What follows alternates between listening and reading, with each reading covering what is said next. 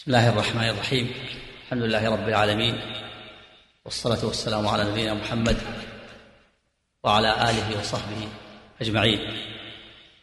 أما بعد فإن الحديث لا يزال موصولا عن أمثلة الشرك وأنواع الشرك العبادة التي تنافي التوحيد. وقد استعرضنا فيما سبق بعض الأنواع والأمثلة. ومن الأمثلة والأنواع الشرك في العبادة الشرك بالكهانة. الشرك بالكهانة. والكهانة هي ادعاء علم الغيب مع الاستناد إلى سبب. الكهانة هي ادعاء علم الغيب مع الاستناد إلى سبب كالإخبار بما سيقع في الأرض. فالكهان هم الذين يخبرون عن المغيبات في المستقبل من الزمان ويأخذون عن مسترق السمع من الشياطين. والأصل في الكاهن هو أنه أنه يأخذ عن مسترق السمع عن الشيطان. الأصل فيه أن الكاهن أن الشيطان يلقي الكلمة في أذن الكاهن فيأخذها. استراق الكاهن السمع من الشيطان فيلقيه في أذنه. فإذا الكاهن هو الذي يخبر عن المغيبات في المستقبل. يدعي علم الغيب. هو الذي يدعي علم الغيب عن طريق الاتصال بالشياطين والجن. والكاهن هو الذي له رأي من الجن. الكاهن هو الذي له رأي من الجن يأتيه ويخبره. وقد كثر الكهان قبيل بعثة النبي صلى الله عليه وسلم. وتكلموا ببعثة النبي صلى الله عليه وسلم. كما هو معروف في كتب التاريخ كتب السير. والكهانة التي عن طريق الاتصال بالشياطين شرك. شرك بالله عز وجل من جهتين. من جهة تقرب الكاهن إلى الوسائط التي يستدل بها إلى الوسائط التي يستعين بها على العلوم الغيبية بما هو من خصائص الله. تقرب إلى هذه الواسطة من الجن الشيطان بما هو من خصائص الله. تقرب إليه بما يحب. الشركيات التي يحبها كدعائه إما أن أو يذبح له يتصف بهيئته. من البخور والأشياء. والجهة الثانية دعوى علم الغيب ودعوى مشاركة الله في علمه الذي اختص به فالكاهن يدعي علم الغيب فيكون كافرا. قال الله تعالى قل لا يعلم من في السماوات والأرض الغيب إلا الله. قال سبحانه عالم الغيب فلا يظهر على غيبه أحدا إلا من ارتضى من رسول. فالكاهن الذي يتصل بالشيطان كافر كافر من جهتين. من جهة تقربه إلى هذه الوسائط التي يستعين بها على دعوة العلم الغيب ومن جهة ادعائه لعلم الغيب. والكاهن قد يسمى عراف قد يسمى العراف. ولهذا قال البغوي رحمه الله العراف هو الذي يدعي معرفة الأمور بمقدمات يستدل بها على المسروق ومكان الضالة. وقيل هو الكاهن. والكاهن هو الذي يخبر عن المغيبات في المستقبل. وقيل هو الذي يخبر عما في الضمير. يدعي علم الغيب يعني. وقال أبو العباس ابن تيمية رحمه الله العراف اسم للكاهن والمنجم والرمال ونحوهم ممن يدعي معرفة الأمور بهذه الطرق. على كل حال يجمع هؤلاء شيء واحد وهو دعوى علم الغيب. فمن ادعى علم الغيب فهو كافر. لكن إن كان دعوى علم الغيب عن طريق الإخبار عن المغيبات في المستقبل سمي كاهن. وإن كان عن طريق عقد العقد والنفت فيها والاستعانة بالشياطين سمي ساحر. وإن كان عن طريق الاستدلال على معرفة المسروق ومكان الضالة تعرف على الأمور والأشياء الضالة سمي عراف. وإن كان عن طريق النظر في النجوم والاستدلال بها على علم الغيب سمي منجم. وإن كان عن طريق الخط في التراب أو الضرب بالحصى سمي, سمي رمال. وكل من ادعى علم الغيب فإنه يكون كافر بأي طريق سواء عن طريق العقد والنفث فيها أو عن طريق الإخبار عن مغيبة المستقبل أو عن طريق ادعاء معرفة الأمور التي يستدل بها على المسبق ومكان الضال أو عن طريق الإخبار عما في الضمير أو عن طريق النظر في النجوم أو عن طريق الخط في التراب أو الرمل أو الضرب بالحصى أو عن طريق فتح فتح الكتاب وإحضار الجن أو عن طريق القراءة في الكف أو القراءة في الفنجان. إذا ادعى علم الغيب بأي طريق من هذه الطرق فإنه يكون كافرا مشركا لأن دعوة علم الغيب كفر أكبر شرك أكبر. نسأل الله السلامة والعافية. قد ورد الوعيد الشديد على من أتى إلى الكاهن وسأله أو صدقه ثبت في صحيح مسلم عن بعض أزواج النبي صلى الله صلى الله عليه وسلم أنه قال من أتى عرافا فسأله عن شيء لم تقبل له صلاة أربعين يوما. هذا وعيد شديد. إذا سأل فصدق. إذا سأله ولم يصدق. من أتى عرافا فسأله عن شيء لم لم تقبل له صلاة أربعين يوما. وعن أبي هريرة رضي الله عنه أن النبي صلى الله عليه وسلم قال من أتى عرافا أو كاهنا فصدقه بما يقول فقد كفر بما أنزل على محمد صلى الله عليه وسلم. رواه أحمد وأبو داود وغيرهما. فإذا كان هذا حال السائل ومصدق فكيف بحال الكاهن نفسه؟ إذا كان السائل الذي يسأل الكاهن عليه هذا الوعيد فكيف حال الذي يصدق؟ إذا سأله ولم يصدق عليه هذا الوعيد. لم تقبل له صلاة أربعين يوم. لأن سؤاله ميل إليه. ميل القلب إلى غير الله. ولأن سؤاله رفع لشأنه ومعنويته واهتمام به ولا يجوز الإنسان أن يهتم بالكاهن ولا أن يرفع من شأنه. ولهذا لما سئل النبي صلى الله عليه وسلم عن الكهان قال ليسوا بشيء. أي أخبارهم لا يوثق بها. وما يأخذه الكاهن على كهانته كذلك السحر على سحره سحت حلال سحت حرام ليس بحلال بل هو سحت حرام. ولهذا قال النبي صلى الله عليه وسلم في الحديث الصحيح مهر البغي ثمن الكلب خبيث ومهر البغي خبيث وحلوان الكاهن خبيث. مهر البغي يعني ما تعطاه بغي الزانية ما تعطاه أجرة على زناها هذا خبيث سحت وثمن الكلب خبيث الكلب لا يباع لا يباع ولا يشترى. حتى ولو كان كلب صيد أو ماشية أو حرث يقتنى كلب الصيد أو الماشية والحرث لكن لا يباع. وإنما يهدى فقط. يهدى يتهادى. أما أن يؤخذ له ثمن لا ليس للكلب ثمن. ولو كان كلبا أذن في أذن الشارع باقتناعه وهو كلب الصيد والماشية والحرث لكن لو أعطاه كرامة وهدية من دون اشتراط فلا بأس. وحلوان الكاهن خبيث. حلوانه أجرته على الكهانة. سمي حلوانا لأنه يأكله حلوا بدون تعب ولا مشقة. فالذي يأتي الكاهن ويسأله عليه هذا الوعيد. لأنه لم تقبل له صلاة أربعين يوما لأنه رفع من شأن الكاهن. وهو خبيث يدعي علم الغيب ويدعي مشاركة الله في علمه. فكيف تأتي إليه وترفع من شأنه من شأنه وتهتم به؟ ولهذا لما سئل النبي صلى الله عليه وسلم قال ليسوا بشيء.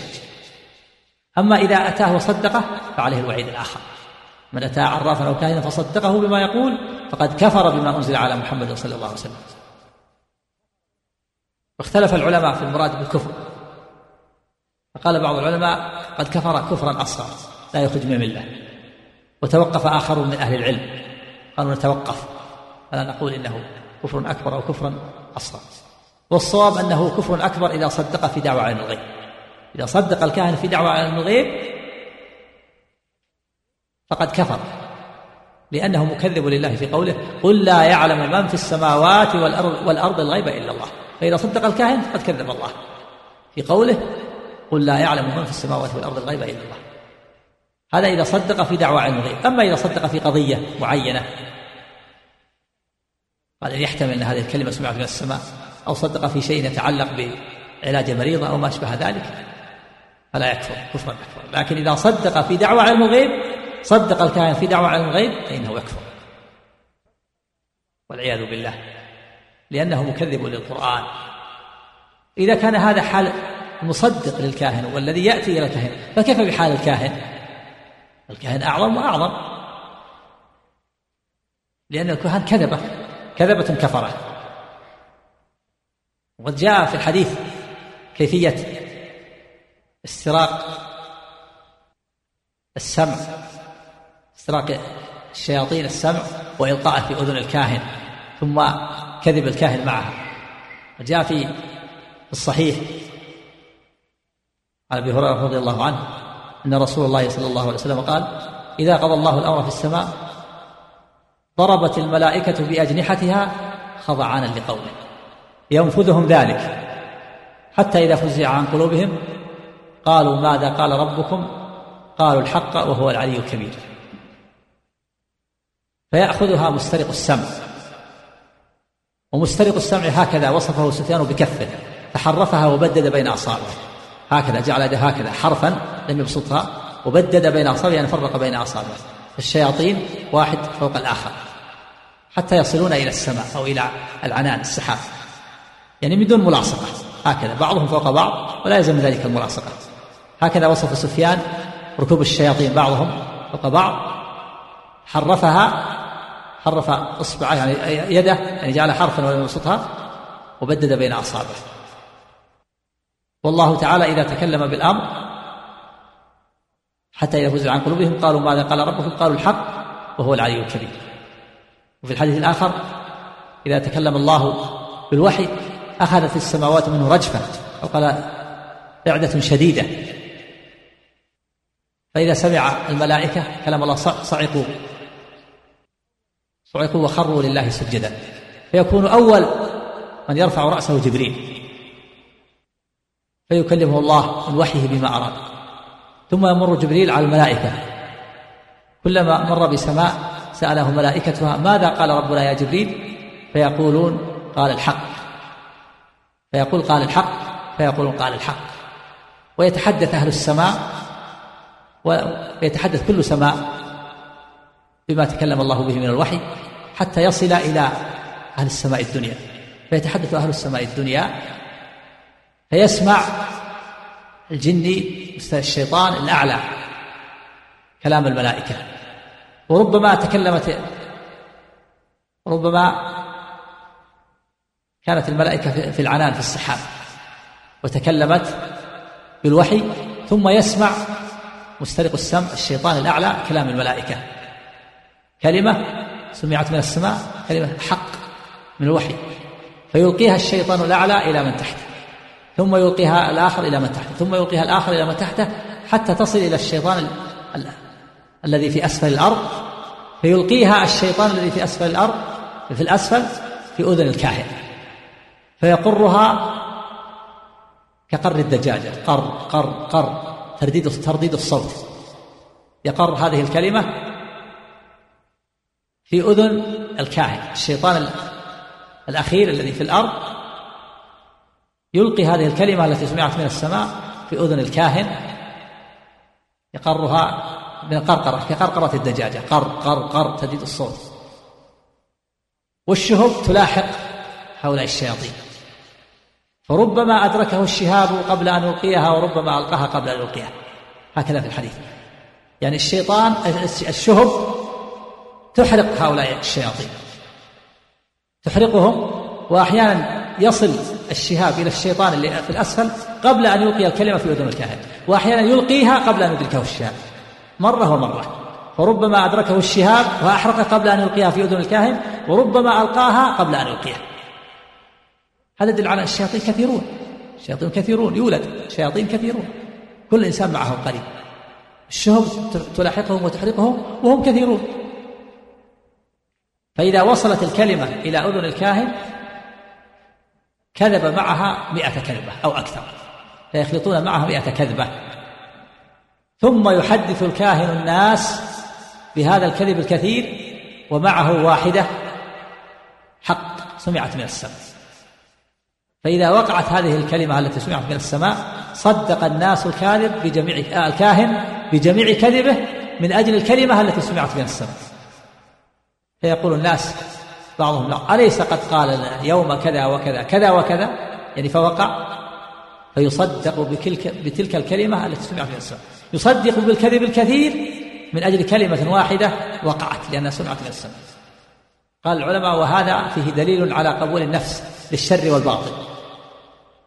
كيف يصدقونه بالكذب الكثير من أجل واحدة؟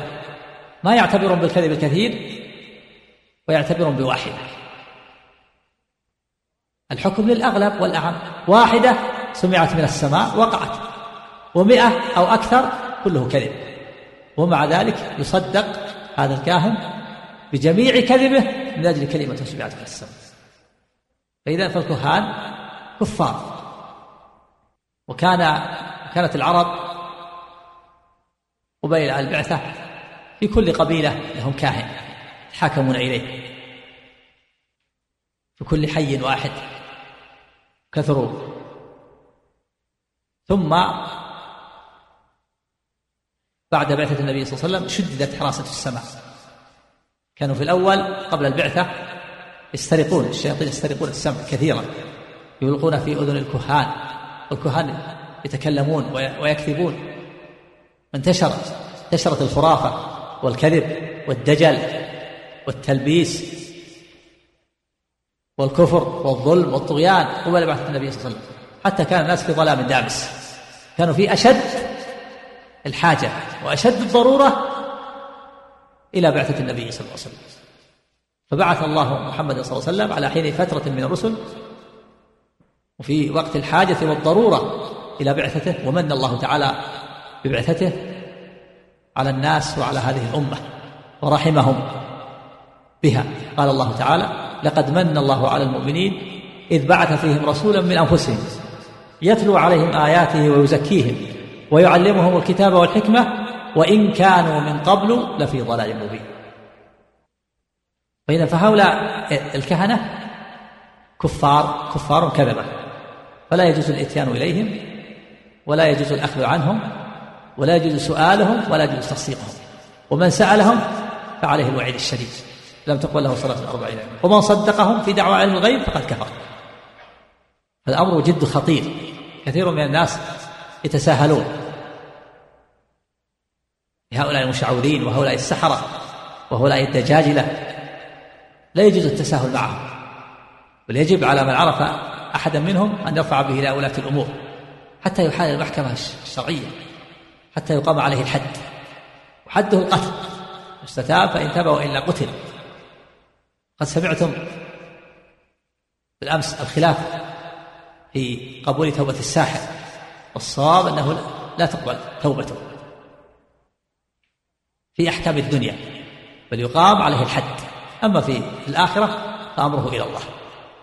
الله تعالى يقبل توبة الصادق. كان صادقا في توبته فالله يقبل توبته. وإن كان كاذبا فله حكم الكاذبين. فهؤلاء الكهنة وهؤلاء المشعوذون وهؤلاء الدجالون يجب التبليغ عنهم. ويجب إيصالهم إلى ولاة الأمور حتى يقام فيهم حكم الله عز وجل. حتى المشعوذ الذي يعالج الناس ولو لم يدعي علم الغيب يبتز أموال الناس ويضر الناس أيضا كذلك. يجب تأديبه وتعزيره من قبل ولاة الأمور. حتى يرتدع عن ظلم الناس وإيذائهم والإضرار بهم وابتزاز أموالهم. ومن الأمثلة الشرك في العبادة والأنواع الشرك في التنجيم الشرك في التنجيم والتنجيم هو الاستدلال بالأحوال الفلكية على الحوادث الأرضية. هو الاستدلال بالأحوال الفلكية على الحوادث الأرضية. يستدل بالأحوال الفلكية على حادث يقع في الأرض أو هو ما يد أو هو ما يدعيه أهل الكوائن من علم الحوادث والكوائن التي لم تقع وما يدعيه أهل التنجيم من أهل من الكوائن والحوادث التي لم تقع مستندين مستندين في ذلك إلى علم النجوم. مثل ما يستدلون به على أوقات هبوب الرياح وظهور الحر والبرد وتغير الأسعار ومجيء الحروب وقيام الدول وزوالها موت عظيم أو ولادة عظيم أو ما أشبه ذلك يستدلون على هذه الحوادث بالنجوم وينظرون فيها. ينظر في النجوم ويستدل به على وقوع وقوع حرب أو غلاء أسعار أو نزول مطر أو ولادة عظيم أو زوال عظيم أو قيام دولة أو زوال دولة أو ما أشبه ذلك. مستندين في ذلك إلى علم النجوم. وعلم التنجيم ثلاثة أقسام ثلاثة أنواع. علم التنجيم ينقسم إلى ثلاثة أقسام. القسم الأول ادعاء أن الكواكب فاعلة مختارة.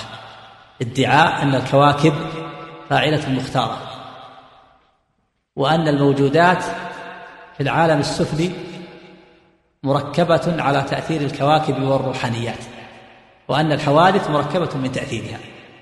هذا القسم الأول. أن يدعي الشخص أن الكواكب فاعلة مختارة. وأن الموجودات في العالم السفلي مركبة على تأثير الكواكب والروحانيات وأن الحوادث مركبة من تأثيرها. وهذا كفر بإجماع المسلمين وشرك أكبر بالله العظيم. هذا كفر أكبر بإجماع المسلمين من غير خلاف. وشرك بالله العظيم.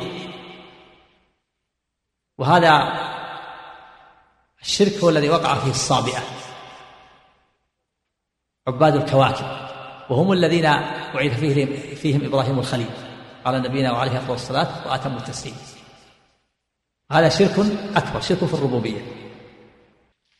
القسم الثاني النوع الثاني من علم التنجيم الاستدلال على الحوادث الأرضية بمسير الكواكب واجتماعها وافتراقها. ويقولون إن ذلك بتقدير الله ومشيئته. يقول إن الله هو المسير. وهو المقدر لكن يستدلون على الحوادث الأرضية بمسير الكواكب. إذا سارت الكواكب أو اجتمعت أو افترقت استدل بذلك على وقوع حرب في الأرض أو زوال دولة أو قيام دولة أو ولادة عظيم أو موت عظيم أو وقوع المطر أو تغير الأسعار أو ظهور الحر والبرد أو هبوب رياح عظيمة أو ما أشبه ذلك. هؤلاء يقولون هذا بمشيئة الله وقدرته. وهو الذي خلق ذلك وأوجده وسيره لكن يستدلون على ذلك بمسير الكواكب واجتماعها وافتراقها. إذا سارت الكواكب أو اجتمعت أو افترقت استدل بها استدل بها على حادث يقع في الأرض. وهذا أيضا كفر شرك أكبر لما فيه من دعوى علم الغيب. لأن صاحبه يدعي علم الغيب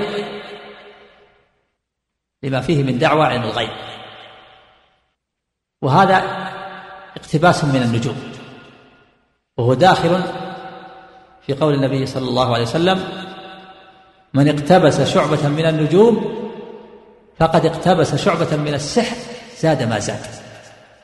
من اقتبس شعبة من النجوم فقد اقتبس شعبة من السحر زاد ما زاد.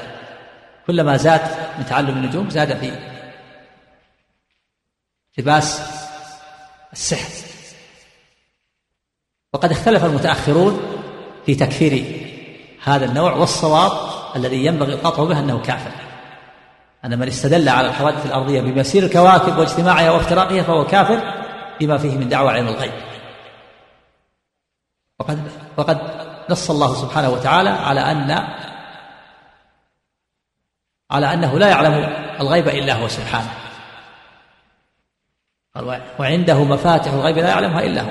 قل لا يعلم من في السماوات والأرض الغيب إلا الله. ويعلم ما في الأرحام. فمن ادعى علم الغيب كفر. ومسير الكواكب واجتماعها ليست دليلا على علم الغيب. لا يعلم علم الغيب إلا عن طريق الأنبياء والرسل. ما أخبرنا به نبينا صلى الله عليه وسلم من علم الغيب قبلناه وصدقناه. أما الاستدلال على علم الغيب بمسير الكواكب واجتماعها وافتراقها فهذا كفر أكبر. نسأل الله السلامة والعافية. وهذان النوعان والقسمان من علم التنجيم يسميان عند العلماء بعلم التأثير. علم التأثير. القسم الأول القسم الثاني أو النوع الأول والنوع الثاني يسميان بعلم التأثير. النوع الثالث من علم التنجيم علم التسيير علم التسيير فيكون علم التنجيم نوعان علم التأثير وهو قسمان كما سبق وعلم والثالث علم التسيير وهو الاستدلال بمنازل الشمس والقمر على معرفة القبلة ومعرفة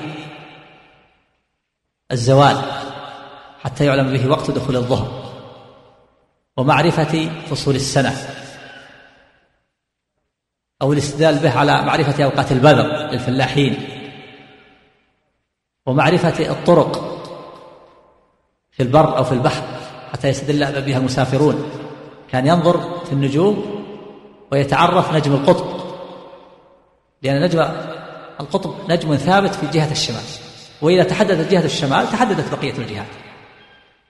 فيعرف المسافر الطريق يمشي يستدل بالنجوم على معرفة سيره يعرف في أي جهة هو. ينظر نجم القطب فيستدل سواء كان في البر أو في البحر. فهذا جائز عند جمهور العلماء وهو الصواب. وهو علم النجوم الذي يدرك من طريق المشاهدة والخبر. علم النجوم الذي يدرك من طريق المشاهدة والخبر شيء مشاهد وشيء يخبرك به الثقات. تعلم به جهة القبلة يعلم به وقت الزوال أوقات الصلوات يعلم به معرفة الطرق يهتدي به المسافرون. في البر أو في البحر تعرف به فصول السنة تعرف النجوم حتى تعرف فصل الربيع فصل الخريف فصل الشتاء فصل الصيف. تعرف أوقات البذور لأن البذر يختلف هناك بذور في وقت الصيف بذر في وقت الشتاء في وقت الخريف. فتنظر في النجوم حتى تعرف أوقات البذر هذا لا بأس به. عند جمهور العلماء وهو الصواب. قال قال الله سبحانه هو الذي جعل الشمس ضياء والقمر نورا وقدره منازل لتعلموا عدد السنين والحساب. ما خلق الله ذلك إلا بالحق يفصل الآيات لقوم يعلمون. فهذا يسمى علم التسيير عند أهل العلم. وهو تعلم منازل الشمس والقمر والنظر في النجوم ليستدل بذلك على معرفة جهة القبلة حتى يصلي. أو يستدل بذلك على معرفة زوال الشمس. تنظر الشمس تعرف. يعني في كل بلد تعرف. كانت أمامك تصلي. إذا كانت على بين الحاجبين عندنا مثلا العصر تصلي. تعرف تنظر في الشمس حتى تعرف جهة القبلة. تعرف وقت الزوال. تعرف أوقات فصول السنة. أوقات البذور للفلاحين. معرفة الطرق. المسافرين يعرفون الطرق. في البري في البر أو في البحر أو في الجو. كذلك أيضا طيار في الجو قد قد يستدل بالنجوم. فهذا جائز عند جمهور العلماء وهو الصواب. وذهب بعض العلماء إلى المنع منه. منهم قتادة بن دعامة السدوسي وسفيان بن عيينة. ذكر ذلك حرب الكرماني صاحب أحمد عنهما وأنهما منعا من علم التسيير ورخص في تعلم المنازل الإمام أحمد رحمه الله وإسحاق بن راهوية وجمهور العلماء وهو الصواب. وهو الصواب. أما القول بأنه ممنوع فهو قول ضعيف. قول ضعيف. لأنه لا محذور فيه. ولأن ولأن الحاجة ماسة إلى معرفته. ولأن الفائدة ظاهرة. بل قد يضطر الإنسان إلى معرفة. بل قد يؤمر الإنسان بالنظر في الشمس والقمر والنجوم حتى يعرف جهة القبلة إذا أراد أن يصلي. يجب عليه أن ينظر حتى يعرف جهة القبلة. حتى يعرف وقت الزوال. كذلك المسافر حينما ينظر في النجوم حتى يعرف جهة سيره سواء في البر أو في البحر. هذا فائدة محضة لا محذور فيها. ولهذا يقول الحافظ ابن رجب رحمه الله مبينا خلاف العلماء في هذا يقول والمأذون في تعلمه علم التسيير. والمأذون في تعلمه علم التسيير لا علم التأثير فإنه باطل محرم قليله وكثيره. وأما علم التسيير فتعلم ما يحتاج إليه للاهتداء ومعرفة القبلة والطرق جائز عند الجمهور. جائز عند الجمهور يعني جمهور العلماء. وما زاد عليه لا حاجة إليه لشغله عما هو أهم منه. وربما أدى تدقيق النظر فيه إلى إساءة الظن بمحارب المسلمين. كما هو واقع من أهل هذا العلم قديما وحديثا وذلك يفضع وذلك يفضي اعتقاده إلى خطأ المسلمين في صلاتهم. انتهى كلام الحافظ ابن رجب رحمه الله. إذا الحافظ ابن رجب رحمه الله يحكي الخلاف في هذا ويقول المأذون في تعلم علم التفسير. أما علم التأثير فإنه باطل محرم قليله وكثيره قد سبق أن عرفنا علم التأثير ينقسم إلى قسمين إدعاء أن الكواكب فاعلة مختارة أو إدعاء علم الغيب عن طريق سير الكواكب واجتماعها وافتراقها. قال وأما علم التسيير فتعلم ما يحتاج إليه للاهتداء ومعرفة القبلة والطرق الاهتداء يهتدي به الإنسان. ينظر في النجوم ومعرفة القبلة والطرق معرفة الطرق جائز عند الجمهور. وما زاد عليه لا حاجة إليه. ما زاد عليه لا حاجة إليه. لماذا؟ قال لشغله عما هو أهم منه. يشغلك كون الإنسان يتعمق في معرفة في تعلم منازل الشمس والقمر والنجوم. شيء زائد عن عن عن الحاجة يشغل عما هو أهم. قال وربما أدى تدقيق النظر فيه إلى إساءة الظن بمحارب المسلمين. كما هو واقع من أهل هذا العلم قديما وحديثا. وذلك يفضي اعتقاده إلى خطأ المسلمين في صلاتهم. وهذا واقع الآن. فمثلا بعض الناس يتشدد إذا أراد يحدد جهة القبلة في تحديد جهة القبلة بالبوصلة بالشعرة وهذه جهة القبلة. حتى إذا حتى إن بعض الناس قال إن كثير من المساجد الآن مائلة عن جهة القبلة. لأنه ينظر إلى البوصلة بالدقة بالشعرة وهذا تشديد لا وجه له لأن القبلة ما بين الجهتين. ما بين الشمال والجنوب قبلة والحمد لله. ما بين المشرق والمغرب قبلة لأهل المدينة. ونحن ما بين الشمال والجنوب قبلة. إلا إذا استدبرت إذا استدبرت قبلة اتجهت للشمال واتجهت للجنوب. لكن الميل اليسير والانحراف اليسير ما يضر. فإذا كان مثلا القبلة عندنا مثلا في مدينة الرياض على 14 فإذا مال القبلة إلى 15 أو 13 أو 13 ما يضر.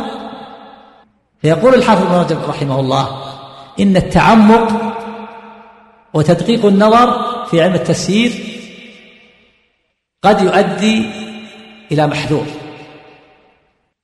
إلى إساءة الظن بمحارب المسلمين. كما هو واقع من أهل هذا العلم قديما وحديثا بعض الناس يتعمق وينظر إلى القبلة بالشعرة بالبوصلة ورأى إلى القبلة مائلة عن 14 قال قال القبلة مائلة القبلة ما هي بصحيحة مائلة عن جهة القبلة. هذا معنى قول الحافظ بن رجب وربما أدى تدخل النظر فيه إلى إساءة الظن بمحارب المسلمين. وذلك يفضي اعتقاده إلى تخطئة المسلمين والعلماء السابقين والمسلمين في صلاتهم. يقول كل مضت قرون والمسجد هذا أو مئات السنين أو مئة سنة والمسجد هذه قبلته.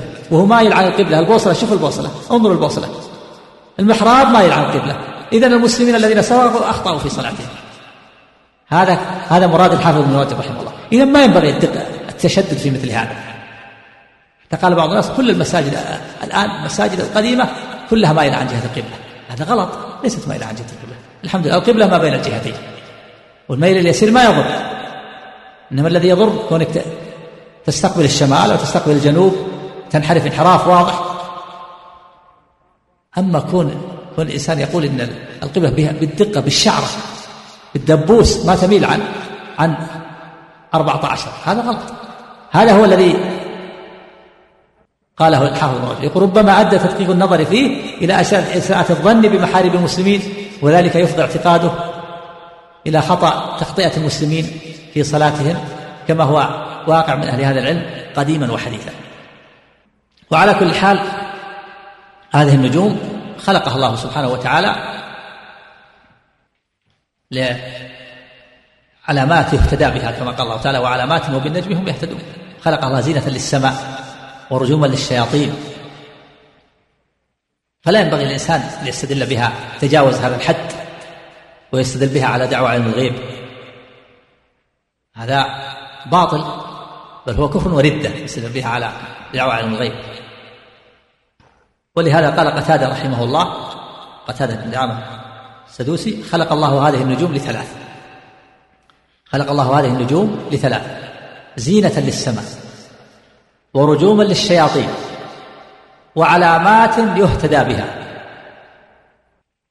فمن تأول فيها غير ذلك أخطأ وأضاع نصيبه وتكلف ما لا علم له هذا كلام سديد كلام جيد.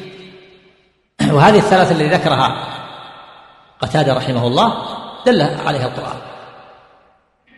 زينة للسماء قال الله تعالى ولقد زينا السماء الدنيا بمصابيح وجعلناها رجوما للشياطين. هذه أمران زينة السماء ورجوما للشياطين. وعلامات مهتدى قال الله تعالى وعلامات وبالنجم هم يهتدون. فهذه الحكمة من خلق النجوم. زينة للسماء ورجوما للشياطين وعلامات الاهتداء فلا ينبغي الإنسان أن يتجاوز الحد. ولهذا قال قتادة رحمه الله فمن تأول في غير ذلك يخطأ وأضاع نصيبه وتكلف ما لا علم له به.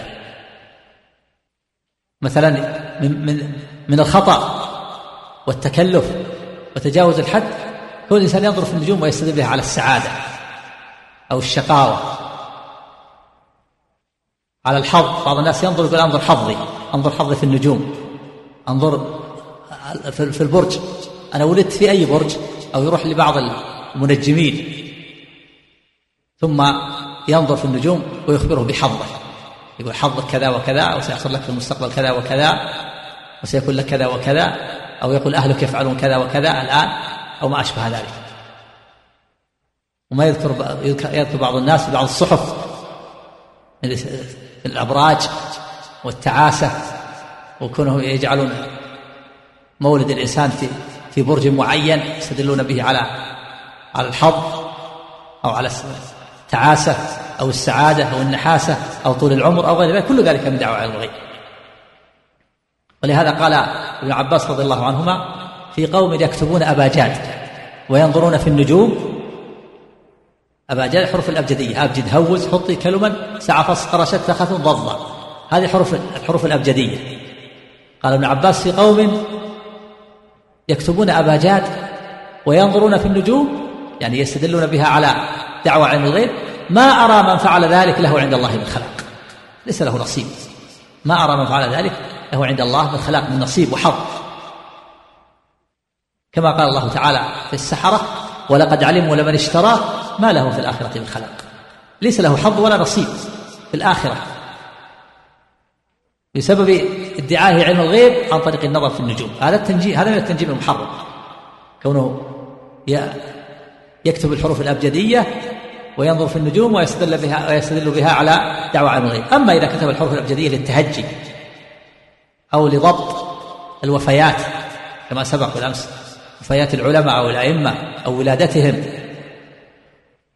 أو لضبط بعض بعض الأشياء أو القواعد العلمية يضبطها بحروف أو أو للتهجي فقط من دون النظر في النجوم والاستدلال بها على دعوة الغيب دعوة على الغيب فهذا لا بأس به ولا محذور فيه. وأخشى أن يكون في هذا الموضوع في أسئلة كثيرة فلعلنا نتوقف ونكتفي بهذا القدر هذا اليوم.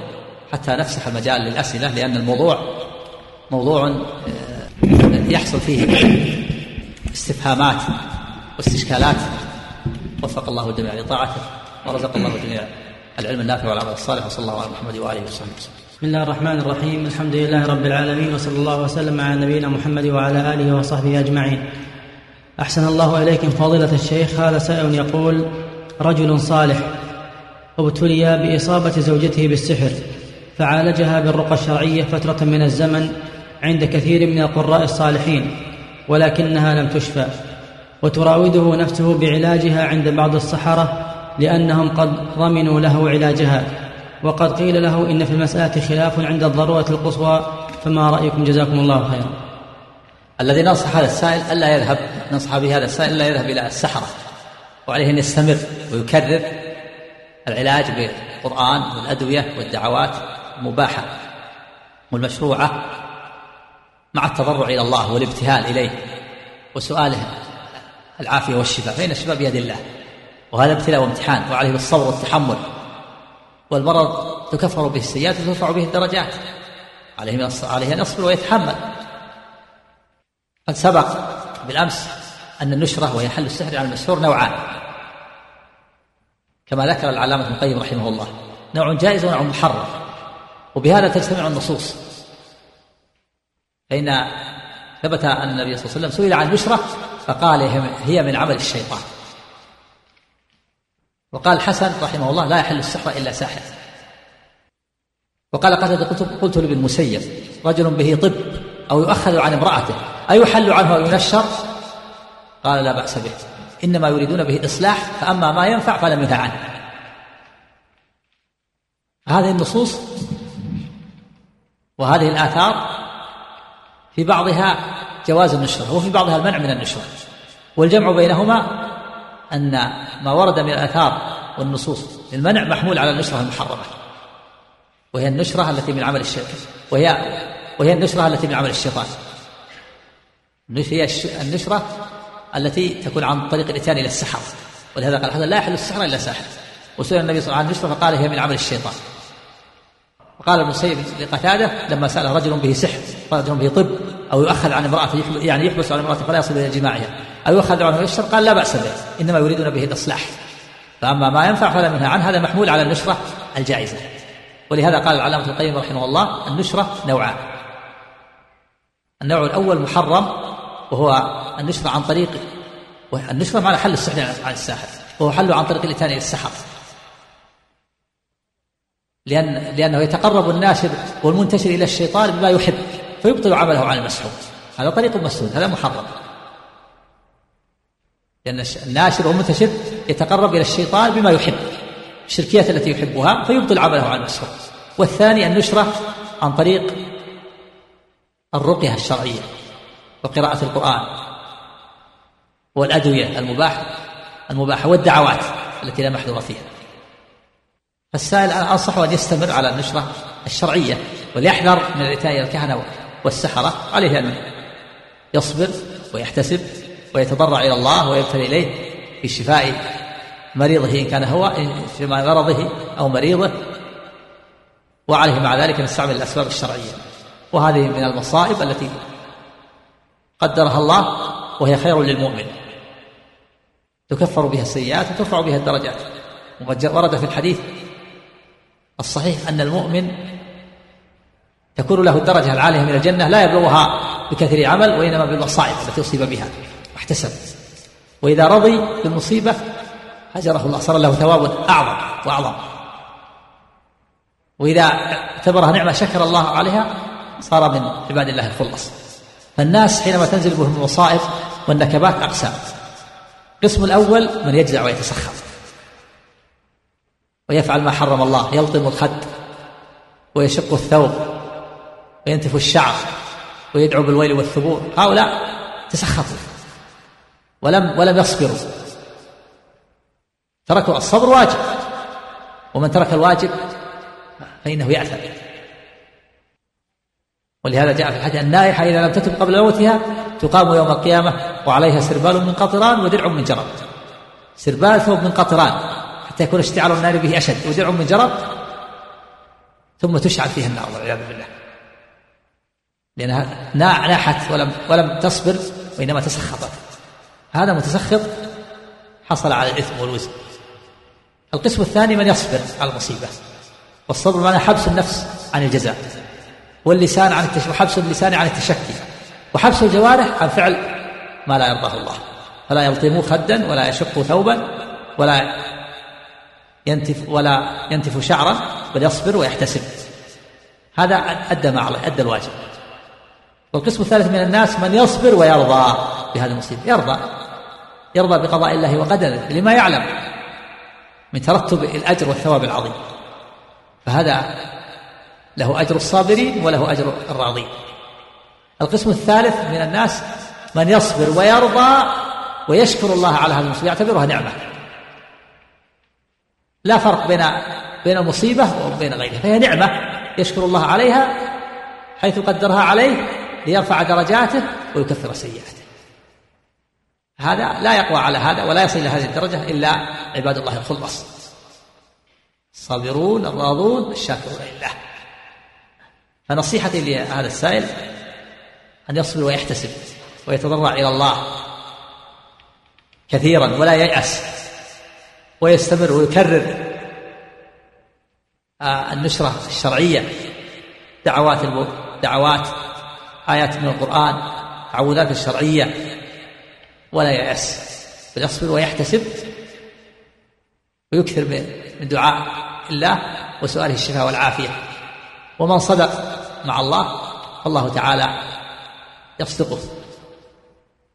وربما كان في بقاء ذلك خير له. ثبت في الحديث أن العبد المؤمن ما من عبد يدعو الله بدعوة ليس في إثم ولا قطيعة رحم إلا أعطاه الله إلا أعطاه بها إلا أعطاه الله بها إحدى ثلاث خصال أو خلال. إما أن يعجل له دعوته وإما أن يعطيه من الخير مثلها وإما أن يصرف عنه من الشر مثلها أو كما جاء في الحديث. فهو على خير سواء أجيبت دعوته أو صرف عنه من الشر ما هو أعظم أو مثلها أو أعطي من الخير ما هو أفضل. قالوا يا رسول إذا نكثر قال الله أكثر الله أكثر عطاء نكثر من الدعاء ما دام الإنسان إذا دعا على خير. شرط لم يكن فيها إثم ولا قطيعة رحم وجدت الشروط. هذا إما أن تجاب دعوته وإما أن يعطى من الخير ما هو أفضل منه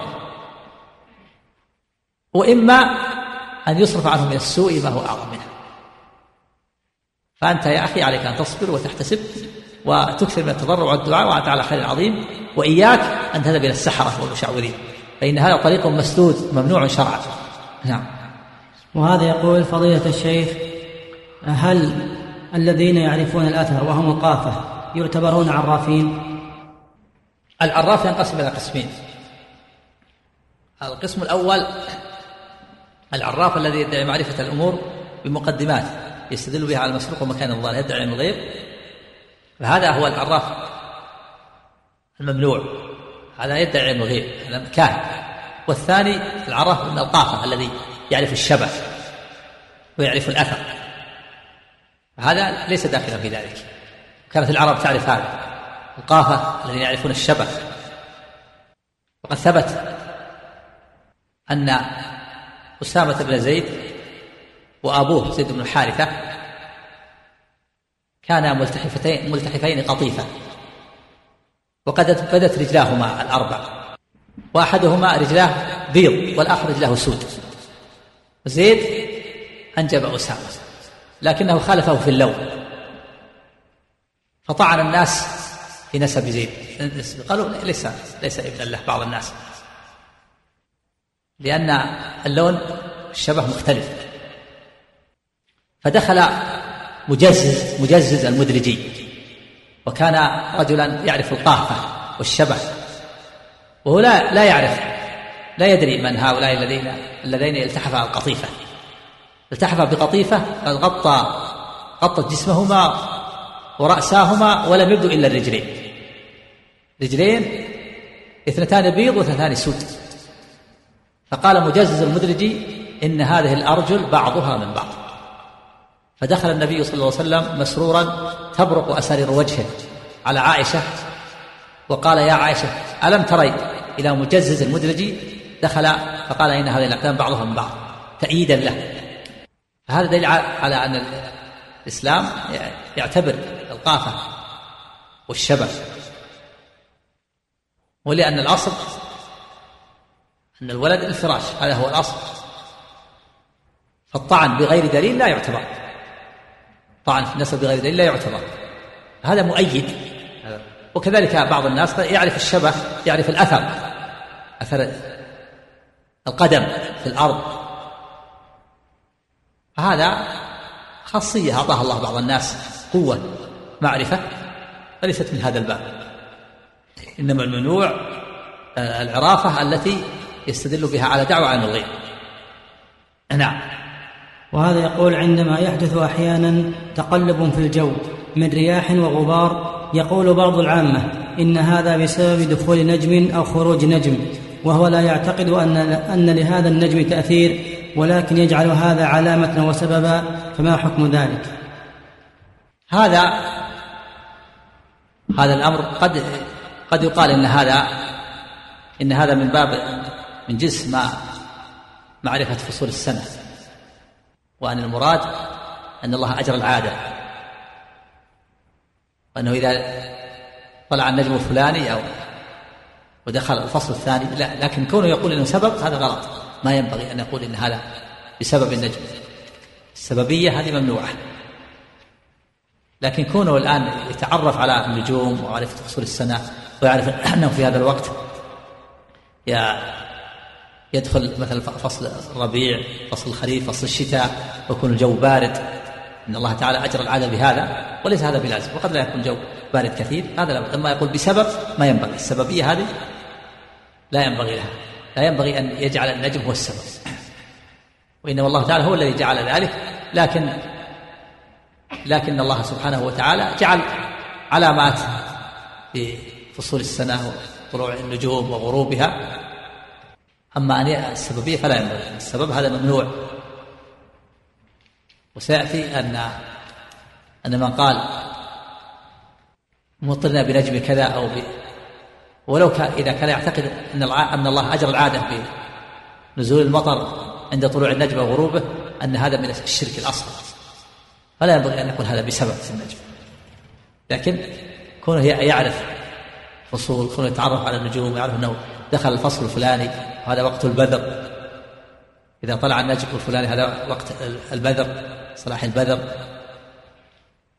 في إذا دخل طلع النجم الفلاني أو النجوم الفلانية دخل فصل الربيع فصل الشتاء فصل الخريف من دون أن يقول هذا سبب ما ينبغي أن يكون هذا سبب. نعم. وهذا يقول ما حكم دراسة علم الفلك؟ كما سبق إن كان يدرس علم التسيير فلا بأس. أما علم التأثير فهذا حرام. كان يدرسه ليستدل به على دعوة علم الغيب أو الاعتقاد أن النجوم لها تأثير في الأرض. هذا شرك. أما إذا كان يدرس علم التسيير كما سبق ليتعرف وقت الزوال وقت القبلة وقت البذر تعرف الطرق كما كما سبق التفصيل. علم التسيير جائز. علم التأثير محرم باطل كما قال الحافظ ابن قليله وكثيره نعم. وهذا يقول هل من قرأ في باب الأبراج والحظ في الصحف والمجلات.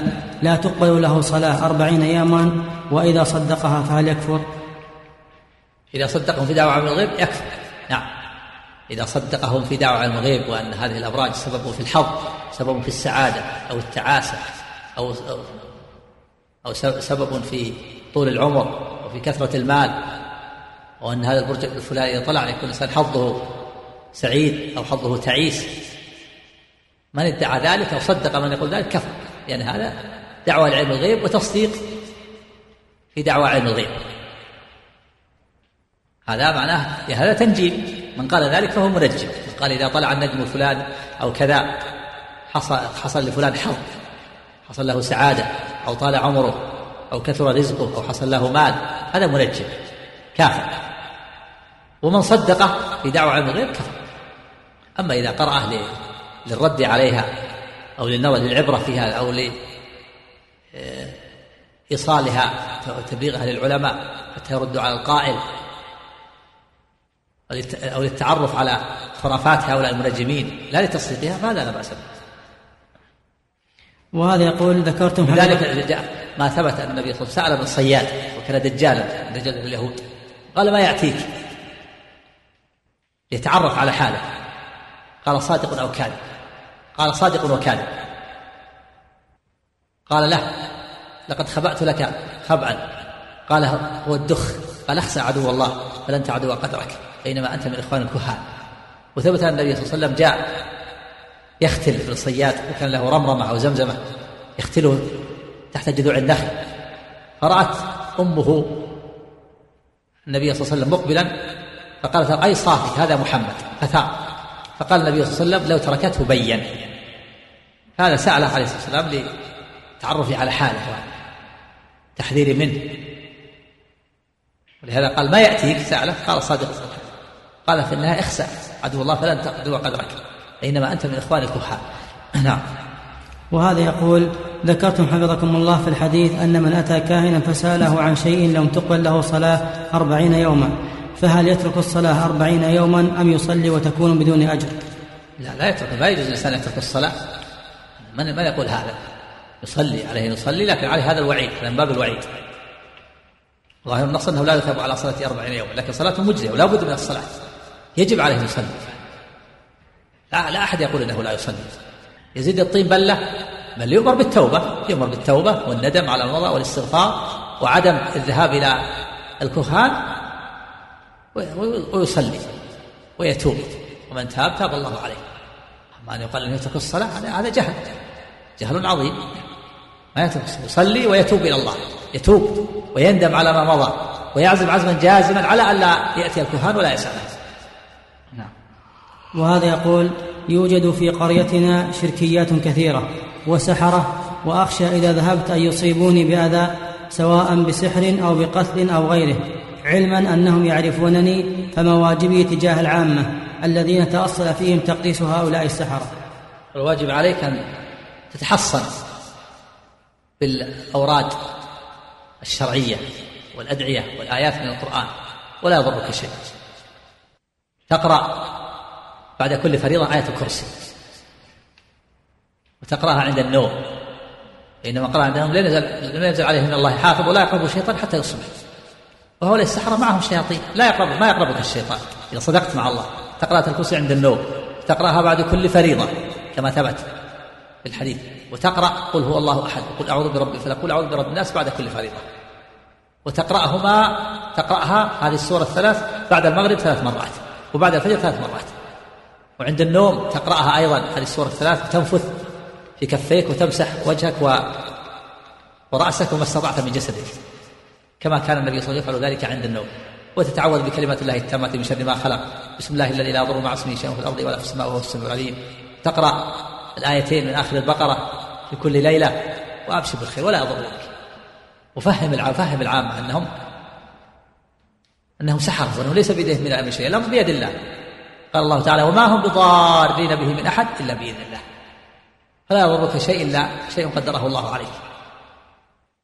فلا ينبغي الإنسان أن يكون جبان رعديد بهذه الصفة بل تحصن بالأوراد الشرعية وقوي رجعك بالله وثق بالله وتوكل عليه. والله هو الحافظ وهو الواقي سبحانه وتعالى. وافهم العامة ذلك. بين لهم أن يعلقوا آمالهم بالله وأن يتوكلوا على الله وأن يتحصنوا بالأدعية والآيات والأوراد الشرعية من شر هؤلاء الشياطين ومن غيرهم. انظر اقرأ الآية. قل أعوذ برب الفلق. من شر ما خلق. جميع ما خلقه الله. تستعيذ بالله من شره. جميع ما خلقه الله مما فيه شر من شر مخلوق فيه شر. وإلا هناك بعض المخلوقات لا شر فيها الأنبياء والملائكة خير. من شر ما خلق يعني من شر المخلوقات التي فيها شر. ومن شر غاسق إذا وقب الليل إذا دخل. لأن أهل الشرور ينتظرون الليل فيظهرون. ويظهرون شرورهم في ظلام الليل ومن شر النفاثات في العقد السواحر اللاتي يعقدن وينفث العقد وينفثن في عقدهن. ومن شر حاسد إذا حسد. اصدق مع الله هذه آية عظيمة. قل أعوذ برب الناس ملك الناس إله الناس من شر الوسواس الخناس الذي يوسوس في صدور الناس من الجنة والناس. آية الكرسي اقرأها بتدبر وتمعن تفكر في معانيها. وثق بالله وتوكل على الله واعتمد عليه ولا يضرك أحد. إلا شيء كتبه الله عليك لا بد منه. القدرة والمشيئة ونفوذ القضاء والقدر لا بد منه. ما شاء الله كان وما لم يشاء لم يكن نعم.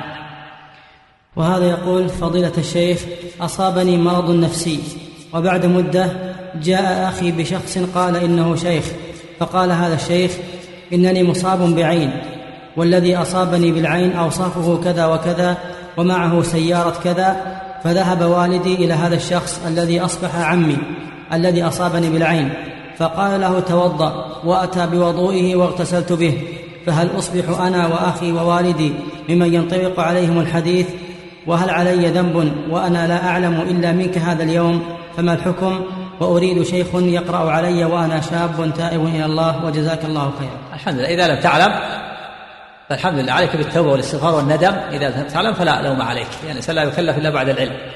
عليك توبة والندم في المستقبل ولا ولا تذهب إلى هؤلاء الذين يدعون علم الغيب. إذا كان هذا الشخص منه لكن كونه يقول إن هذا الشخص ويجزم بدون دليل هذا يدل على أنه على أنه مشعوذ في الغالب. يعني ما عنده دليل يدل على هذا ما حضر إلا إذا كان حضر رأى أو سمع لكنه هذا رجل بعيد كما ذكرت ليس قريبا. وعلى كل حال إذا رؤي إذا عرف العائن يؤمر بالاستغسال يغسل يعني آه، أطراف القدمين وركبتيه ووجهه وداخلة إزاره كما ثبت في الحديث أن رجلا صار كان يغتسل فرآه عائن فقال ولا جلد مخبأة. فلبط الرجل وأصابه؟ فقال على ما يقتل أحدكم أخاه استغسل له أو كذا. الاستغسال معناه يغسل قدميه وركبتيه ويديه ووجهه وداخلة إزاره وكذلك إذا إذا عرف العين وأخذ شيء من من آثاره من سؤره يعني فصل من التمر الذي العبس الذي يأكله أو فنجان يشرب به ويغسل هذا مجرب ونافع.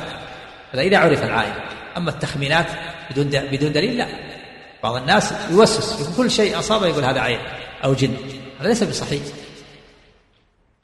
الوسوسة لا وجه لها لابد من دليل. نعم. وهذا يقول أخبرني أحد الكهنة فيما مضى أني مختلف مع أهلي وهذا صحيح. وأخبرني أن هذا بسبب سحر معمول معمول لي ولم آخذ الأمر بجدية ولكن قد زاد الأمر الآن. فهل يجوز أن أذهب إلى أحد المشايخ وأسأله, وأسأله عن هذا السحر؟ ليس لك هذا بسبب إتيانك إلى الكاهن. حصل لك هذا الأمر. ليس لك أن تأتي إلى الكاهن. كما سبق. لا يجوز إلى الكهان ولا سؤاله عليك التوبة والاستغفار والندم على ما مضى. وإنما عليك أن تستعمل العلاج الشرعي. والكهان كذبة ولو صدقوا فهم كذبة ولو صدقوا يعني ولو وافق. الواقع ولو كان الكلمة التي سمعت الناس صدقوا بها فهم كذبة. لأن طبيعتهم الكذب فليس لك أن تأتي إليهم بل عليك أن تعل أن تلتجئ إلى الله عز وجل. وتعتمد عليه وتتوكل عليه سبحانه. تقرأ على نفسك ويقرأ عليك بعض الإخوان. يرقيك بالرقية الشرعية. آيات من القرآن وأدعية شرعية. اللهم رب الناس هذا بالباس. واشفي أنت الشافي. لا شفاء إلا شفاء. وشفاء لا يغادر سقما. بسم الله يرقيك. من كل شيء يؤذيك. ومن شر كل نفس وعين حسن الله يشفيك بسم الله يرقيك. أعيذك بكلمات الله التامات من شر ما خلق. ربنا الله الذي في السماء تقدس اسمك. أمرك في السماء والأرض كما رحمتك في السماء. اجعل رحمتك في الأرض واغفر لنا حبنا وخطايانا أنت رب الطيبين. أنزل رحمة من رحمة أنزل رحمة من رحمتك وشفاء من شفائك على هذا الوجع هذه كلها رقية شرعية وردت في في الحلال غنية عن الحرام. ما أباحه الله من الرقية الشرعية والتعوذات والأدوية المباحة الأدوية والعقاقير الطبية عند الأطباء التي لا محذور فيها يكفي عن الحرام. في الحلال غنية عن الحرام. وعليك بالتوبة والندم على ما مضى. واستعمال ما شرعه الله من الرقية الشرعية والحذر من الإتيان إلى الكهنة والمنجمين والسحرة والعرافين وهذا يقول بعض الناس يأخذ من بول العائن ونعاله وثيابه ويغسلها ويشربها فما حكم ذلك؟ أما يشرب البول حرام هذا نجس ما يجوز أخذ البول ما يجوز الأخذ من البول لا يجوز التداوي بالمحرم ولا بالنجاسات يقول النبي صلى الله عليه وسلم إن الله لا يجعل شفاء أمتي مما حرم عليها. قال عباد الله تداووا ولا تداووا بالحرام ما يجوز التداوي بالنجاسات من البول. لكن إذا كان عرف أنه عائن يأخذ من سؤره الفنجان الذي يشرب فيه ويغسله ومن العبس وما أشبه ذلك. حتى غسل الثوب ليس بطيب الثوب فيه وسخ. أما شرب البول هذا لا يجوز حرام. نجاسة لا يجوز الإنسان يشرب النجاسة. هذا هذا من استحواذ الشيطان عليه. يدفعه إلى يزين له أن يشرب البول. نجس. لا يجوز التداوي به لا بول ولا بول لا بول نفسه ولا بول غيره. إلا الأبوال أبوال التي أباح الله أكلها. أبوال الإبل أو البقر أو الغنم لا بأس. ثبت وقد ثبت أن جماعة من العرنيين جاءوا إلى النبي واستوخموا المدينة. صبهم الوخم فأمرهم النبي صلى الله عليه وسلم أن يلحقوا بإبل الصدقة فيشربوا من أبوالها وألبانها. فشربوا وصحوا لكنهم بعد ذلك قتلوا راعي النبي صلى الله عليه وسلم وسرقوا الإبل وارتدوا عن دينهم. فأمر النبي صلى الله عليه وسلم فأرسل في آثارهم وجيء بهم إلى المدينة فأمر به النبي صلى الله عليه وسلم وسمروا أيضا أعين الراعي. أمر به فسمرت أعينهم. جاء بحديد وحميت ووضعت على أعينهم كما فعلوا بالراعي. وقطعت أيديهم وأرجلهم من خلاف. كل واحد قطعت يده اليمنى ورجله اليسرى. ثم تركوا في الحرة يستسقون فلا يسقون حتى ماتوا. قال الراوي إن هؤلاء سرقوا وقتلوا وكفروا بالله وارتدوا عليه. نسأل الله السلامة والعافية. نعم. وهذا يقول سمعت في برنامج علمي فلكي أنهم وجدوا علاقة بين ظاهرة تكوينية تسمى البقع الشمسية وبين الكوارث والحروب التي تقع على سطح الأرض. إيش؟ سمعت آه سمعت. سمعت في برنامج علمي فلكي أنهم وجدوا, علا وجدوا علاقة بين ظاهرة تكوينية تسمى البقع الشمسية وبين الكوارث والحروب التي تقع على سطح الأرض وذلك بالملاحظة والمراقبة فهل يجوز تصديق هذا القول من باب معرفة من باب معرفة سنة الله عز وجل في الكون والاستفادة منها؟ لا يجوز تصديق هذا القول، هذا من التنجيم، هذا من علم التأثير. الاستدلال بالأحوال الفلكية على أو بمسير الكواكب أو باجتماع فرق على حادث الأرض، هذا من علم التأثير وهو باطل محرم قليل هو كثير. إذا كان يدعي أن هذه البقعة الشمسية لها تأثير مؤثرة في الحروب والكوارث فهذا شرك أكبر شرك في الربوبية وهو شرك الصابئة. أما إذا كان لا يعتقد أن أن الحوادث والكوائب بإذن الله وبتقدير الله لكن هذه البقعة الشمسية دليل عليها. إذا حصل كذا أو اجتمع صار هذا من النوع الثاني. من علم التأثير والاستدلال بمسير الكواكب واجتماعها. وبكل حال هذا من علم التنجيم المحرم. لا يجوز تصديقه ولا العمل به. وهو إما إما شرك أكبر في الربوبية إذا كان يعتقد أن هذه البقعة الشمسية لها تأثير في هذه الكوائن والحوادث. أما إذا كان يعتقد أن المؤثر في الكوائن والحوادث هو الله لكن هذه البقعة الشمسية دليل عليه فهذا أيضا من من النوع الثاني محرم. وبكل حال فهذا محرم لا يجوز لا يجوز تصديقه. لا يجوز تصديق من أخبر بذلك ولا يجوز العمل بذلك ولا يجوز النظر في ذلك. نعم. ولا اعتقاد صحة ذلك. كل هذا لا أساس له من الصحة بل هو من علم التأثير الباطل المحرم. نعم. وهذا يقول تصدر بعض الشركات جدولا تبين فيه أحوال الطوالع على مدار السنة بحيث يقسم في الفترة الفلانية إلى الفلانية من المتوقع أن يكون الجو ممطرا ومن الأفضل زراعة الفاكهة الفلانية ويصدرون ذلك بقولهم بمشيئة الله. لا لا أعلم محذورا في هذا ومن ذلك أحوال الطقس اللي يتوقع في الإذاعات إن هذا يبنونه على توقعات وعلى أشياء يشاهدونها ولا ولا يجزمون بها من باب التوقعات. وكذلك ما يصدره بعض الشركات ومن التقاويم التي فيها بيان مطالع النجوم وبيان اوقات البذر وأوقات فصول السنة هذا كله من علم التسيير لا محذور فيه. لأنهم لا لا يدعون علم الغيب وإنما يضعون جدول بيان طلوع النجوم وأفولها وما كان في سنة الله الكونية من أنه طلع النجم الفلاني صلح البدر الفلاني صلح كذا. وكذا وكذلك أيضا التوقعات التي يذكرها أهل المراصد أنه يتوقع كذا يتوقع نزول مطر بأشياء الله يتوقع. هو إنما هذه توقعات آه، يبنونها على أشياء يرونها ولا يجزمون بذلك. يتوقعون ولا يجزمون. هم لا يجزمون بأن هذا الأمر سيقع وإنما يتوقع. نعم. وهذا يقول قلت حفظك الله إن جزاء الساحر القتل فهل يجوز لي أن أقوم بهذا إن كنت قادرا عليه؟ لا لا يجوز لك إنما هذا من قبل ولاة الأمور. لا تكون المسألة فوضى. كل من أبغض شخص وكان له عدو قتله وقال هذا ساحر. تكون المسألة فوضى. يقول ليش قتل فلان؟ قال ساحر. الساحر يقتل. هذا من قبل ولاة الأمور يرفع به إلى ولاة الأمور ويرفع به إلى المحكمة الشرعية وينظر ويتحقق من الأدلة التي تدل على أنه ساحر ثم يحكم عليه بما تقرر شرعا. هذا من قبل ولاة الأمور ومن قبل الحاكم الشرعية. الأفراد لا ليس لهم أن يقيموا الحدود وليس لهم أن يعملوا شيئا. الساحر الذي ثبت سحره الذي يعني من علم أحدا يتعاطى هذه الأمور يرفع به إلى المحكمة يرفع به إلى الأمارة يرفع به إلى ولاة الأمور حتى يرفع به حال المحكمة الشرعية حتى يصدر حكم شرعي في حقه. أما أنت فرض لا. إقامة الحدود وتعزيرات هذه ليست للأفراد وإنما هي لولاة الأمور. نعم. يقول في أحد المجلات ركن لأحد علماء النجوم.